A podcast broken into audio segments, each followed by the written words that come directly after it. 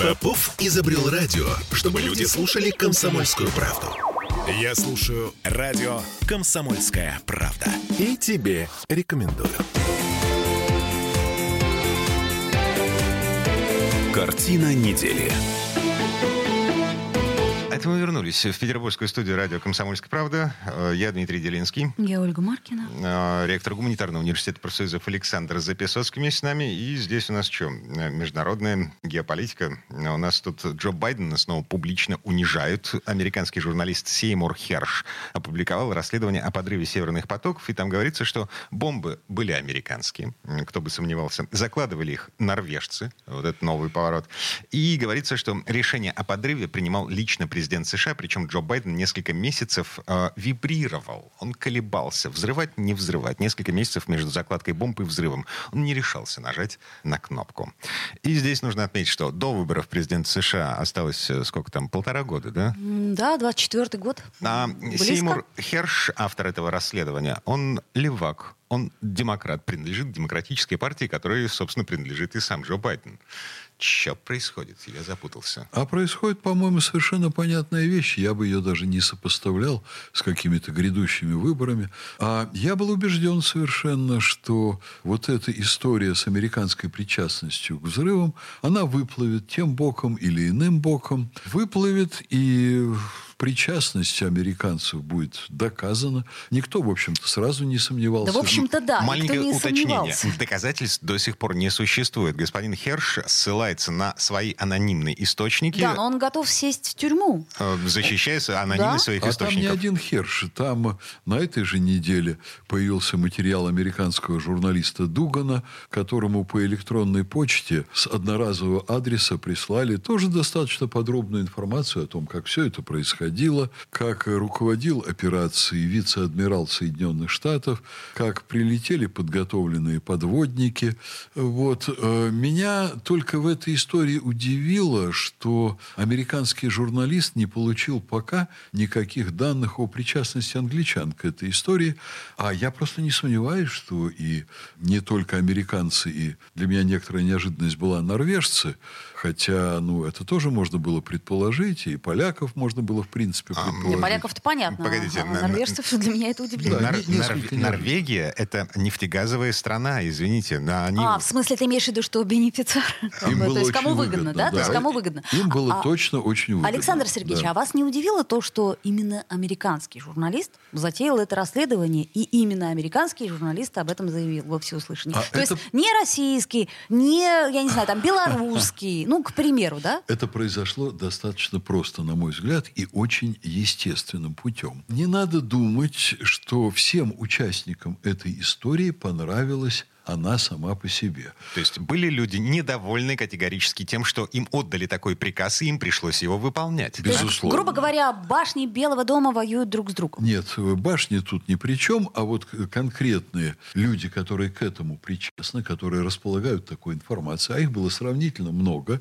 Конечно, окончательное решение принимал президент Соединенных Штатов, это значит в аппарате Белого дома большое количество людей знало, причем, ну, сравнительно, это десятки и десятки людей, знали в деталях, как это все планировалось, как это все произошло. Но Александр Сергеевич клонит к тому, что американцам проще общаться с американской прессой, с американскими Им журналистами. не просто проще, а журналист, о котором идет речь, это журналист с потрясающей репутацией. С очень спорной репутацией. Вот мы как раз говорили о классическом расследовании. В расследованиях Сеймура Херша практически нету э, ссылки ну, как мы знаем, должна быть ссылка на три источника. Три, э, причем авторитетных источников. Вот я вам доложу, Весьма одиозный человек. Оля Хершу ничего за это по закону быть не может за то, что он опубликовал. А вот э, если бы выявился человек, который ему это сообщил, то этому человеку в тюрьме там, ну, наверное, или пол жизни, или весь ее остаток пришлось бы провести. Информатор Ассанжа, который потом поменял пол, он, он же до сих пор сидит. Да, А, конечно. вы об этом?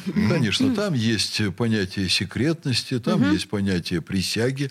Но вот если бы я был на месте того американца, который был недоволен своим участием и вообще всей этой истории, истории, а история, безусловно, омерзительная, она, безусловно, аморальная. То вы именно так бы и поступили, да? Я бы угу. нашел бы чрезвычайно известного журналиста, угу. чрезвычайно титулованного, который точно все опубликует и не продаст, и не предаст. И вот Херш как раз такой журналист. У него настолько высокая репутация, он же лауреат Пулитцерской Это премии, да. он герой в журналистской среде. А, Александр Сергеевич, ну вот, предположим, расследование все прочитали, все, в общем-то... И чем? Да, все так и предполагали, и теперь-то что? Теперь-то да. надо же что-то... Я еще подчеркну, что нашелся второй человек, который проинформировал другого американского журналиста, Дугана. А я вас уверяю, найдется и третий, и четвертый, и пятый. Так это все очень хорошо. Но и что дальше -то? А дальше давайте посмотрим. Пока страны НАТО изо всех сил замалчивают, а там жесточайшая цензура сейчас,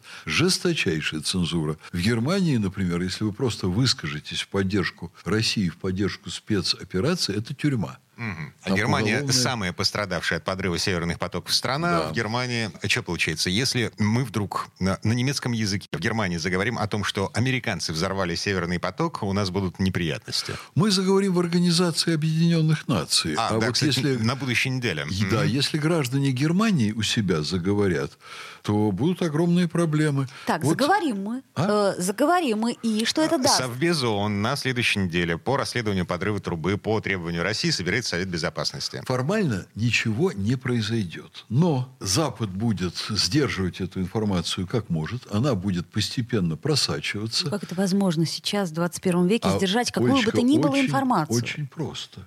Там ликвидированы все оппозиционные СМИ, все СМИ выстроены в шеренгу. Все журналисты работают под таким контролем, как вам, Олечка, с Дмитрием, и не снилось вообще. А э, европейцы привыкли читать только по своим источникам. Ну, а ну, в отличие от нас, да? То есть очень и... многое другое недоступно. Ну... Там, например, Russia Today отсутствует, всех разогнали, подавили. Поэтому там информация будет проникать постепенно, она будет накапливаться, она будет передаваться из рук в руки.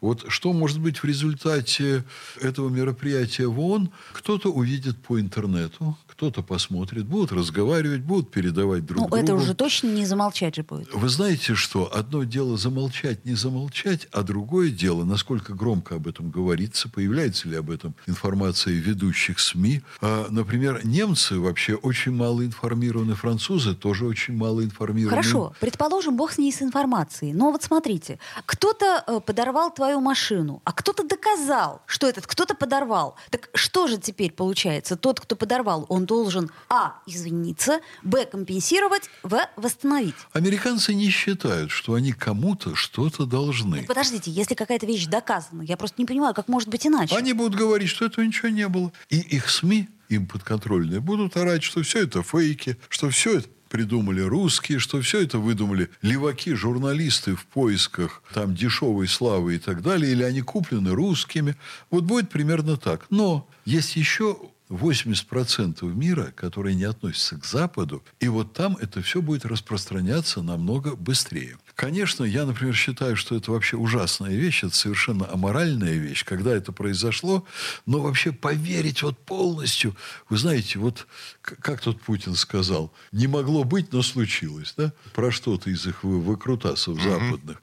Почти невозможно поверить, но это произошло. Понимаете, будучи союзниками по НАТО. В 21 подорвать, веке.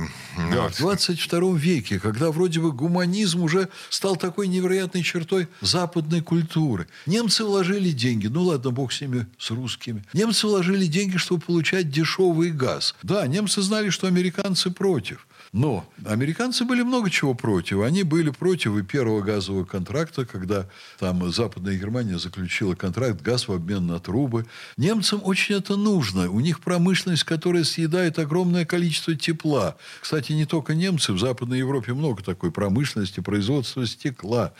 Вот. А сейчас это все наслаивается на то, что американцы усиленно перетаскивают, скажем, немецкие производства к себе в Германию, автомобильное производство. Немцы от этого в бешенстве, западноевропейцы от этого в бешенстве. Молчат, стиснув зубы.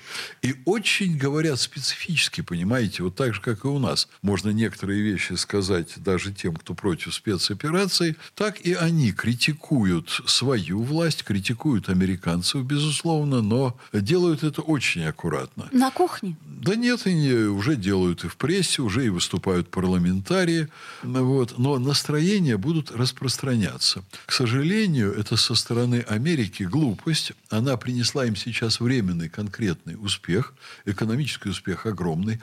Вот в Америке сейчас тот момент, когда они живут очень хорошо. Они все абсолютно довольны всем. Соединенные Штаты после подрыва Северного потока, вот за эти, сколько там прошло, полгода почти, они вышли, выбились в мировые лидеры по поставкам поставкам нефти и газа да. на мировой рынок. Они лидер. Ну. Да. Но это, как говорят, пирова победа, это победа, которая обернется страшными неприятностями. Или не обернется. Олечка, обернется, обернется. Боюсь, что мы до этого счастливого мига не доживем. Олечка, ну вот я вам должен сказать, что то, что сегодня происходит, я предвидел и писал об этом научные статьи примерно 15 лет назад. Я не знал, в каких конкретных проявлениях это будет. И, кстати, Америке на роду было не написано совсем утратить мировое лидерство. Они могли вести себя поумнее и не гнаться вот так за сиюминутной выгодой, которую они, безусловно, получили. Дмитрий очень правильные цифры приводит. Вот они могли быть дружественными по отношению практически ко всему миру и даже к Китаю. А сейчас они получат врагов даже в своем собственном лагере, даже НАТО станет нестабильной. Вот сейчас э, даже они, видимо, Сербию, конечно, подомнут под себя. Не знаю, как, как будет там себя чувствовать Венгрия.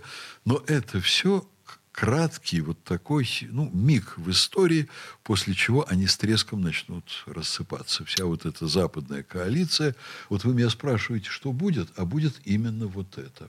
Краткий миг рекламы наступает на нас. Эм, прерываемся. Картина недели.